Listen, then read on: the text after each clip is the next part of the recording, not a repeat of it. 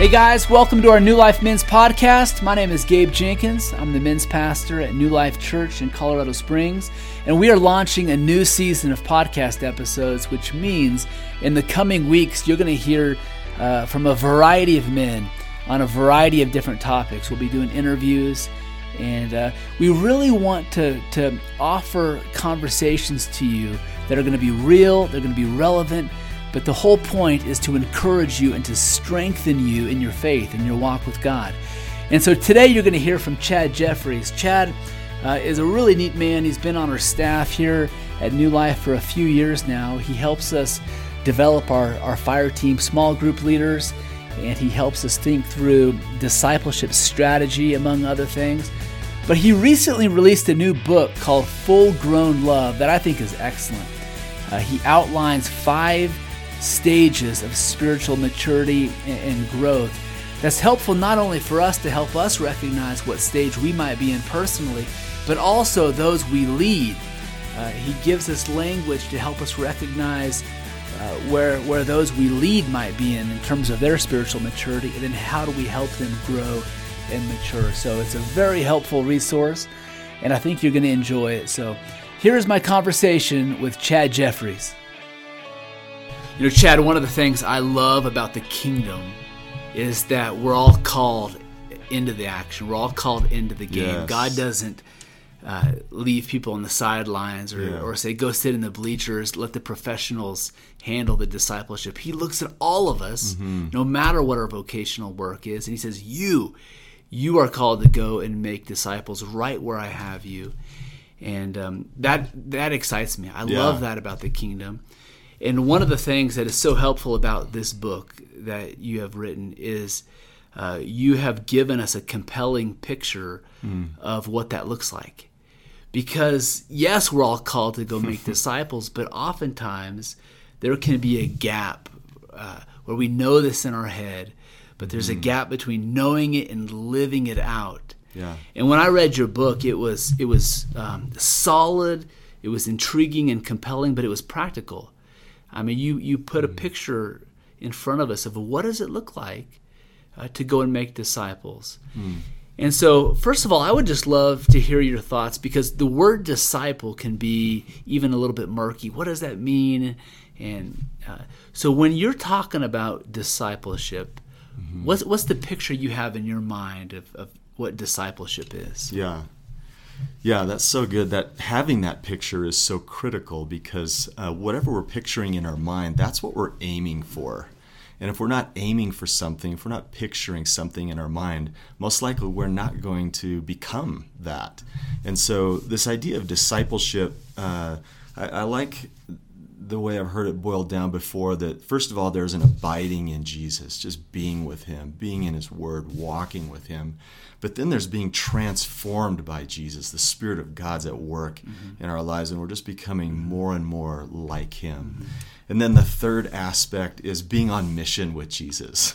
you know, taking that abiding, taking that transformation, and then going on mission. Uh, because Jesus came to seek and save those who are lost, and He came to to raise us all up to spiritual maturity. And um, one of the things that I think we often see is that our picture of discipleship sort of ends right before being on mission. And oftentimes it's just knowing lots of the word, loving our wives well, loving our children well, those type of things are certainly there's some mission to that. Yeah, yeah. But the idea of uh, purposefully, intentionally engaging our lives with people who don't know Jesus and purposefully, intentionally looking for spiritual infants and spiritual children to come alongside them and even asking the Lord, Lord, who are some people that you would have me invest in and, and be on mission with you to help them grow in their faith? You know, just listening to you right now, I can I can hear the passion, but I can see it. I can see the passion in your eyes as you talk mm. about coming alongside those who might be either lost or an infant in their faith. And so tell us more about how this passion developed in your life. Yeah. Well, uh, it really goes back to if I'm passionate about it, it's because of my boss and his wife, Chuck and Linda. They uh, they were on mission. they were they, they weren't church professionals. They were a computer programmer and his wife who were going through a discipleship class and they needed a guinea pig to share the gospel with and i was their Oh, guinea come pig. and so the idea that we're that we're digging into today is this idea of, of really growing through five stages of spiritual maturity from lost to infant to child to young man or woman and to fathers and mothers and uh, when Wendy and I were lost, I, we were a hot mess. I mean, it, it- we were just messy. And Chuck and Linda stepped into that mess on mission and just asking Jesus, how can we help this young couple? And, and, and so they had us over into their home. They opened their refrigerator. They, they welcomed us to their table. They sat with us in their living room and they just shared their life with us. And we didn't know that we were a class project. we just knew they loved Yeah. us. And and Paul in First Thessalonians, he talks about how he loved the Thessalonians in that way, and he called it being a father and being a mother. And and Chuck and Linda were like that to Wendy and I. And um, and so for about a year and a half uh, during this uh, stage of my life of being lost, I just didn't really know. I, I grew up in a church where I God seemed distant and and but he seemed so real and close to Chuck and mm-hmm. Linda. And so I had about a year and a half of I'd be at the bars one night drinking beer with my mm-hmm. buddies, mm-hmm. but I, I'd be even the next night sitting, you know, on the sofa with Chuck and Linda, hearing them talk about the stories of Jesus in their life. And they had food, which helped. And they had food.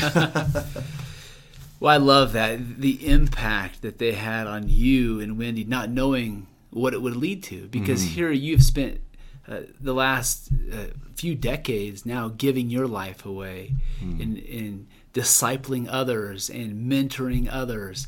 And so the, it's been so neat to see the fruit of their initial investment in the way it has had like a ripple effect. yeah. Now you and Wendy have impacted countless others. So tell us more about the stages. I, I think this is so intriguing. Tell us about the stages and how did you come up with? Well, you didn't come up with it, but tell us about how Yeah. uh, you were introduced to it. Yeah. So back in the 90s, Wendy and I were on staff with the Navigators uh, doing collegiate ministry in Cal Poly San Luis Obispo. And during that time, part of our training, which this training time was just so amazing, and uh, uh, part of that training, we were exposed to this idea of these five stages and the idea that if we could uh, learn these five stages and, and see what the scriptures say about them, it would help us do four things. Number one, as we uh, learn about these stages, first of all, we can see what are the characteristics, what's the, how do we identify each stage in a person's life and even in our own lives? Um, what does it look like um, to just know the characteristics of each stage? And then number two, what are the needs of that stage? Just like in a uh, in natural life, a baby needs a bottle of milk. Yeah. And my 25 year old son needs steak and potatoes. and if you get those mixed around, and, and oftentimes we can have sort of a shotgun approach where we just try to give everybody the same thing, but individually people are at different stages in their walk with the Lord. So, what do they actually need at each stage? And then the third thing is what are the battles at each stage? Because there are very different battles uh, that the scriptures tell us uh, for each of these stages. And then the fourth thing what's the barrier? What's the thing that keeps us from being able to move forward out of that stage and, and into the next? And so with the lost, um, I love, first of all, how Jesus characterizes us when we're lost. Someone that's lost is valuable. He says, I came to seek and to save those who are lost. Mm-hmm. And, and so Jesus is on mission looking for people that are without Yes. him because the Father wants them. You know, the Father is not willing that any should perish. And so Jesus came on mission, and, and so a lost person is being sought by Jesus. A lost person is made in the image of God. And if we can grasp that as Christians, it helps transform our love for lost mm-hmm. people and our intentionality about our neighbors, coworkers, and, and, and things like that. And so, one other interesting thing about lost people is that it's really clear that lost people are without the Spirit of God in their lives. Paul calls it being spiritually dead. There's not, there's not his life in us, even though we're very much alive physically. Maybe we're laughing, crying, dancing, mm-hmm. singing, we're happy, we're sad, but there's still this, this, this gap, this place in us that the Spirit of God is not inhabiting. Mm-hmm. And, um, and so we're spiritually dead according to the scriptures. And then if we move into what does a lost person need? Uh, a lost person needs cared for. Um, I love in Zechariah 11, God said, You know what? I'm going to raise up some shepherds that are bad shepherds. And they're going to do four things. They're not going to care for the lost, they're not going to seek the young, they're not going to feed the healthy, and they're not going to heal the injured.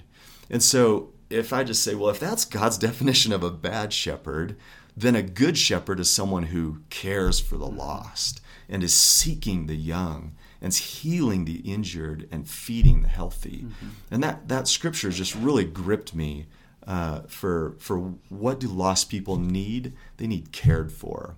And of course, they need the gospel. Of course, they need the truth of what the word says to help understand, you know, what Jesus has for them. But, um, but I think they need to encounter the love of God. Yeah Jesus constantly was ministering the power of the Holy Spirit to heal people, to set people free from the demonic, to prophetically speak into people's lives, like the woman at the well. And those power encounters uh, were needed by those lost people to help them come to Christ. Yeah, so uh, when I say we're all called into the action, that's part of the action we're called into. We're mm-hmm. invited to participate in that work right now that you're, you're talking about, to mm-hmm. have eyes to see the lost, and then a heart to care for them, and the intentionality to pursue them and to go after them. Mm-hmm. And so uh, let's let's go to the next stage. If somebody receives the Lord, yeah, they're born again, uh, but spiritually they they become an infant. And I also mm-hmm. uh, would love to hear you speak to the the truth, the reality that this doesn't follow biological development because somebody right. can be 60 years old biologically but be a spiritual infant. Yes, definitely. Yeah, that's one of the one of the uh, temptations, really, of looking at these stages is to think of it in some linear mm-hmm. and time based continuum. But it really isn't. Um, someone could remain lost for a long time, and then at the end of their life, they finally come to that place of belief and repentance, and they turn their life over to the Lord. And that's really the barrier of moving from lost to infant. Um, but then, as an 80 year old, let's say, they're an infant in Christ. And um, but you might also have a 12 year old who just sincerely turns their life over to the Lord and they are an infant in Christ. And so it's not biological age at all. I, I love that you brought that up. Um, so, an infant in Christ, the Spirit of God is now living in us. And, and we've come to that place of recognizing that Jesus died, he was buried, and he rose again, and we get to participate in that all of our sins forgiven. Colossians says that, that the record written against us, if you think about that, our entire report card, every single sin, every single mistake, completely canceled and taken away and nailed to the cross. That's powerful. um, and so infants are getting to know these things about who they are, but their their needs they really need uh, six things, and and they're pretty easy once we look at them. First of all, they need a family.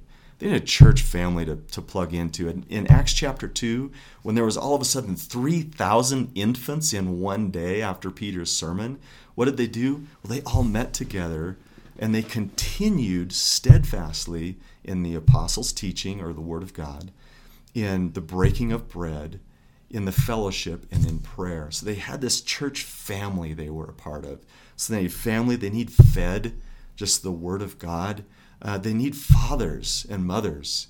They need um, foundations laid in their lives, spiritual foundations. They need fought for.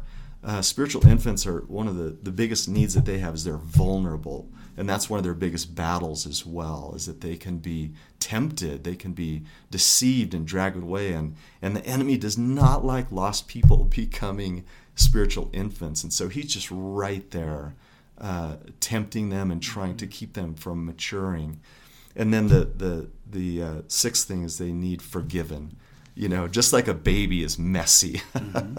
uh, lost or, or newly um, born again infants can be messy. Look at the Corinthians. Paul wrote to them, and in chapter 3, he said, I couldn't even call you spiritual, but worldly, mere infants in Christ, because you got all this quarreling and bickering and striving among you. One of you saying, I belong to Paul, and I belong to Apollos, and, and all of this, you know, my church is better than your church. And those are infant type things, and it's messy. And so you have to come alongside them and be willing to forgive and just stay with them because so often infants who are not fathered or getting connected into a family, they become orphans and they spend the rest of their lives as spiritual orphans. Our world is loaded with spiritual orphans who have never had someone come alongside them and just help them grow into childhood and beyond. Mm-hmm.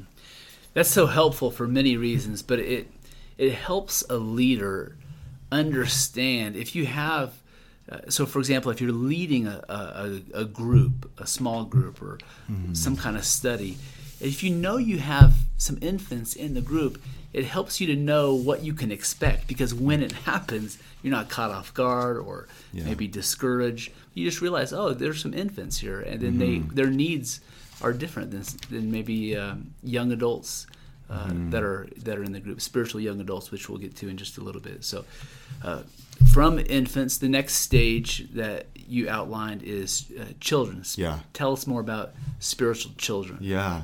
So, an, an infant really grows into a child when they begin feeding themselves. You know, that's really one of the things about when our babies become more children is when they can get that spoon in their in their hand and start bringing the applesauce up to their mouth but it's the same with a spiritual infant when when someone begins digging into the word of God, they begin moving into childhood where where if infancy is about learning how to feed yourself, childhood is about learning how to clothe yourself. Clothe yourself with Christ, clothe yourself with his character. Put off the old, put on the new. Clothe yourself by putting on the armor of God. So it's this putting on of of growing more and more into the image of Jesus, growing more and more into Jesus being central in our lives. And one of the key scriptures that I've I've leaned on for this book is in Hebrews 5, where uh, the writer of Hebrews is saying, I couldn't give you solid food because you weren't ready for it. Uh you were infants, you needed milk all over again. And it said, solid food is for the mature who, through constant use, have trained themselves. And so that idea of, of constantly being a man or woman of the word and, and constantly using it, putting it into practice in our lives, that grows us into childhood. And then childhood is really this time of just you're in Bible studies and you're at coffee shops and you're pulling out your scriptures and you're talking with other people. You're you're meeting with mentors and fathers and and and there is this it's just a growing time. You know children go to school. They're learning they're growing uh, all of these things. And and and ultimately children their barrier to moving on to greater maturity is just are they are they beginning to move into servanthood? Because during infancy and childhood just like biological infants and children they're pretty self-focused. You know uh, who's going to feed me, you know, all these things. And oftentimes, too, with spiritual infants and children, like, what can the church do for me? And how can I be served? And are my kids going to be taken care of at children's church and all this stuff? But someone moves from childhood into young adulthood when they cross that barrier of servanthood, where they start saying, you know what, I need to start giving away. I need to start taking these things that God is giving me and, and serving, serving in my church, maybe uh, serving in the community, uh, the homeless shelter or soup kitchens or whatever it might be. But we turn that corner from being self focused to begin to be others focused. Yeah, that's, that is uh, so true. And I love how, again, how practical this is. Mm and and you said it's messy, which it is, right? Discipleship, mm-hmm. it, growth is messy, mm-hmm. uh, but it's also practical. And uh, when a person begins to serve, uh, that is a sign of growth and maturity and mm-hmm. and a transition into spiritual young adulthood. So tell us uh, about that season. Yeah, spiritual young adulthood is this time where, um, first of all, going to the First John two verse, that's kind of the key verse. First John 2, 12 through fourteen says, uh, uh, it's writing to little children, children, young men, and fathers, mm-hmm. and and uh, the young men, it says this about them you're strong, and the word of God lives in yeah. you, and you've overcome the evil one. So, so a spiritual young man or woman is strong. They're strong in their love. They're strong in their giving, in their serving. They're strong in the use of their spiritual gifts. They're strong in their faith. But the main reason they're strong is because the Word of God lives in them. It's not just that they've memorized a few scriptures and maybe they've listened to several sermons. They are a Genesis to Revelation kind of person. They've been soaking in the Word, you know, regularly. They're putting it into practice in their lives. The Word of God has gotten into them, and they are strong because of it, and also they've overcome the evil one. There's there's this victory in the life of a spiritual young mm-hmm. adult that that victory over their own flesh, victory over their thought life, victory uh, over the, the world and its systems and patterns and not getting caught up in those things, victory over the enemy's attacks, just knowing how to identify spiritual warfare and deal with it. And it doesn't mean that they are no longer uh, tempted or attacked in those ways. It just means that they've really learned some things about how to overcome uh, the things that beset Christians. And so spiritual young adults are really doing a lot of the heavy lifting. And, and they move from the serving that's kind of, you know, serving coffee, stacking chairs, sweeping floors, just like Jesus had the disciples go get the bread, prepare the room, yeah, yeah. you know, bring the donkey. Um, they're moving, young adults really need some responsibility and assignments for ministry. Maybe they need the microphone to preach. They maybe they need invited up on the stage to lead worship. Maybe they need uh, invited to lead the discussion at this fire team meeting, or or maybe lead the prayer time, and and um, or maybe you know just lead out in some way where they have some heavier responsibilities to exercise their spiritual gifts and grow as as well as it's really interesting one of the things the scripture says about young uh, adults or about mature people is that they need tested too. Uh, they need leaders in their lives that are seeing how is their character developing? How do they do under pressure? How do they do with rejection? How are they doing as they are ministering in their gifts? And how do they receive feedback? And uh, one of the big things about a spiritual young adult is they can be they can become prideful. it can be a battle to remain dependent on the Lord. And uh, it's a, a, very common pattern that the more we get uh, competent in our abilities, the less we seem to lean on the Lord and de- have a dependency on Him. And so, um, how are they doing in that regard? How are they doing in their abiding life, mm-hmm. their worship life, their they're becoming more and more like Jesus? Mm-hmm. Because competency and spiritual role can deceive us about our spirituality mm-hmm. and about our abiding. Mm-hmm. Yeah, very good. And then the last uh, stage, spiritual fatherhood. Mm-hmm. Uh, tell us, tell us more yeah. about that.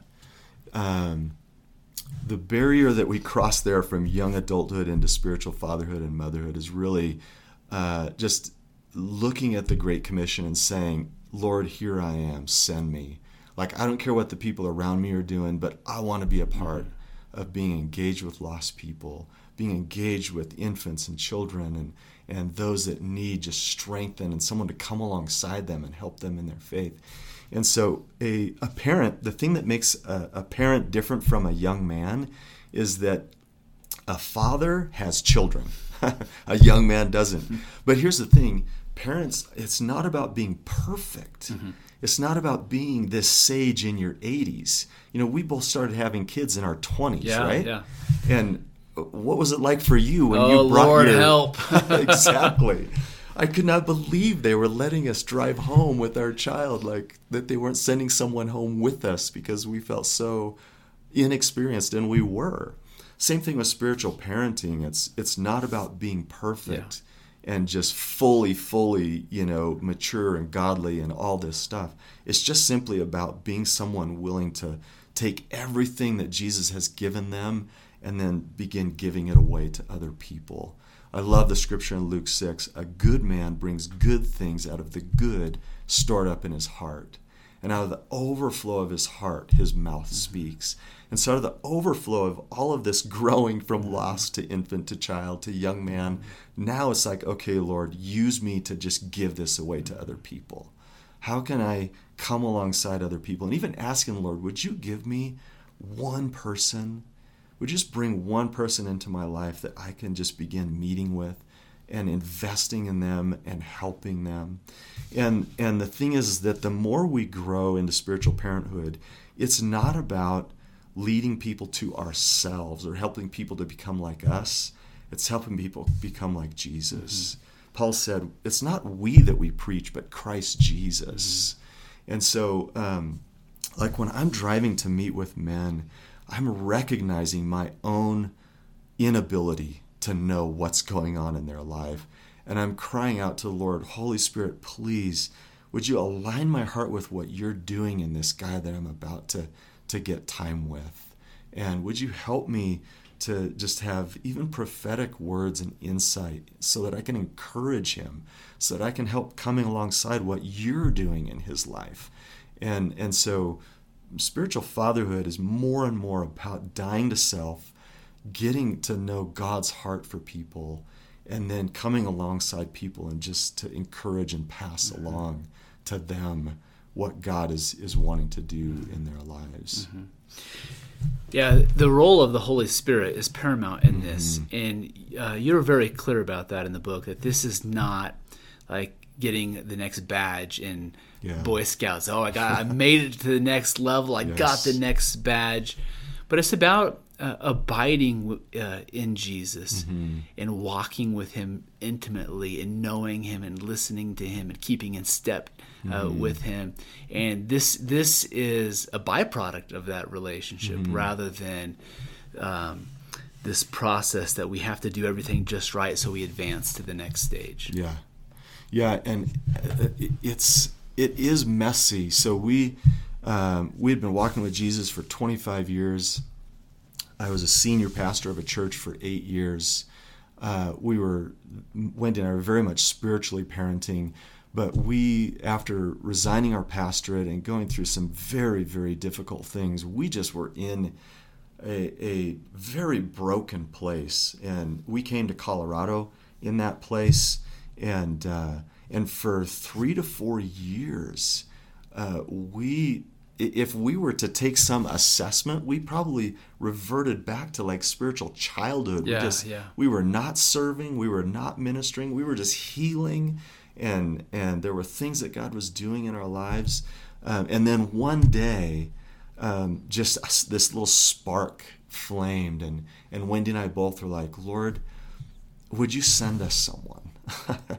that we could just come alongside again and begin kind of stepping back into this spiritual parenting. And he sent us this couple and and we just came alongside them. They were just this sweetest couple and and uh, and God just began stirring those flames again in us. Mm-hmm. But just that just to show that things are messy.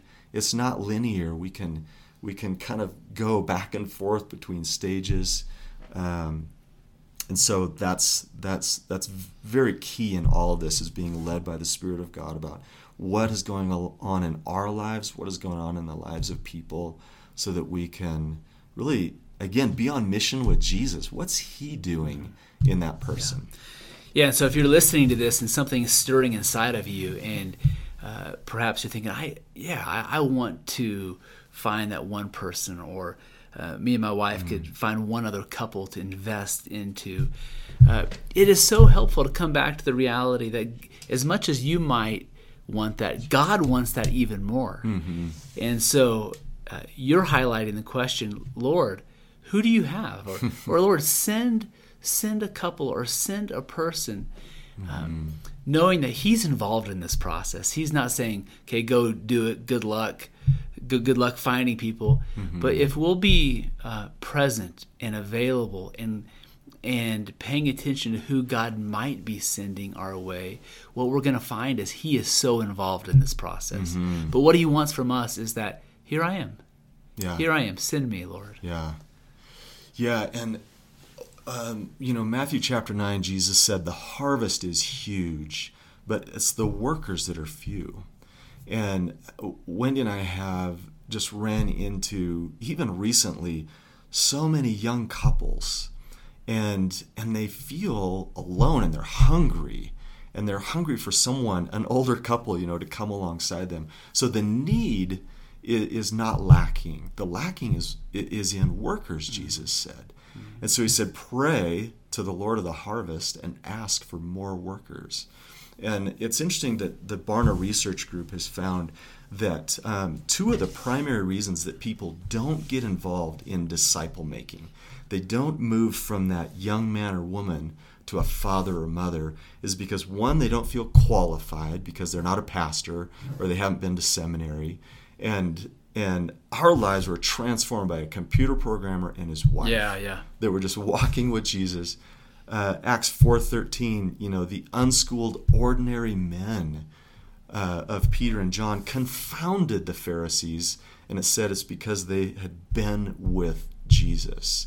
So if it, it does not take seminary, it does not take a, a being in a church professional role. What it takes is being with Jesus. That qualifies us. That's our qualifier. But the second thing that people disqualify themselves by is that they don't feel needed. They haven't been asked. And so uh, that's part of uh, uh, what hopefully goes out from this podcast is that is an ask not just from us but really from the Father. He is looking for workers. He is asking and needing people to cross that threshold from just being mature to becoming a father or mother that says, "Okay, I'm to I'm to make myself available to invest and to open up my life, open up my refrigerator, my dining room table, my living room, uh, the the passenger seat of my car to another person, and and just see what God does and seek the Lord Yeah. for that person's growth. Yes. And there are so many different expressions of what this could look like, but one expression here at New Life uh, with our men's ministries, we have fire teams. And so all over the city, we have small groups of men that are meeting regular, regularly to build relationship, to encourage each other, to spur each other on, to dig into the scriptures, to pray together, to do life together. And each one of those fire teams is led by a leader, uh, a man who's who said yes to what we're talking about, Yeah. to to make disciples, to invest into others. And so you might be listening to this and you might realize your own need for community to get plugged in with a group of guys. Well, we have that mm-hmm. available here at New Life. Or maybe you're listening and you, and you feel stirred to take that step and and learn more about what it might look like to begin to lead and start a group. We'd love to, to have that conversation as well. Uh, so you can find out uh, more about that on our website at newlifechurch.org. But but again, Chad, this book is so compelling. Uh, it's powerful. You you did a great job crafting it. So I just want to say well done to you. This was a thirty thousand foot view. There's so much more uh, available in the book. I found myself underlining, highlighting uh, all the way through. And so tell us where guys can get their hands on Full Yeah. Grown Love. Yes, uh, it's on Amazon, both in Kindle ebook and in paperback. And uh, I've also developed a website that's still in process of growing itself, fullgrown.org. And uh, at fullgrown.org, you will have a link to get to directly to the Amazon website where you can get the book.